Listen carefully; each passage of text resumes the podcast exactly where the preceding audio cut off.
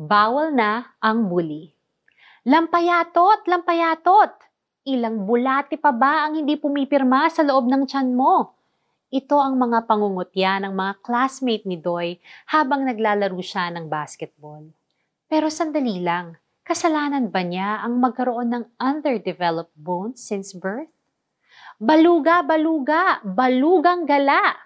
Ito naman ang tukso ng mga kamag-anak at kapitbahay kay Bibut habang pinagtatawanan siya sa kalye. Kasalanan niya rin bang ipinanganak na may maitim na balat at kinky ang buhok? Hindi, di ba? Nakakalungkot na naililipat ang ganitong uri ng pambubuli. Hanggang sa susunod na henerasyon sa kabila ng ipinagbabawal na ng batas ang bullying. Pero may tatalo pa ba sa tindi ng pambubuli na naranasan ni Jesus? Pinagtawanan at hinamak siya ng mga kawal habang pinapatungan sa ulo ng koronang tinik.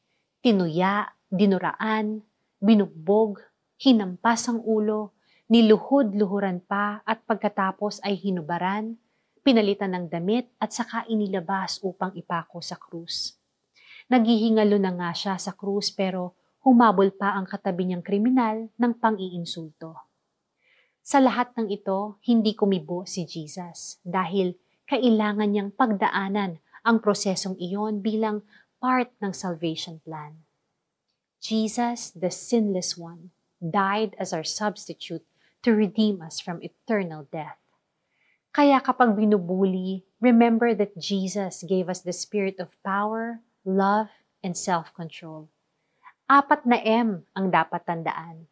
Una, magpigil at huwag gumante sa mga nambubuli.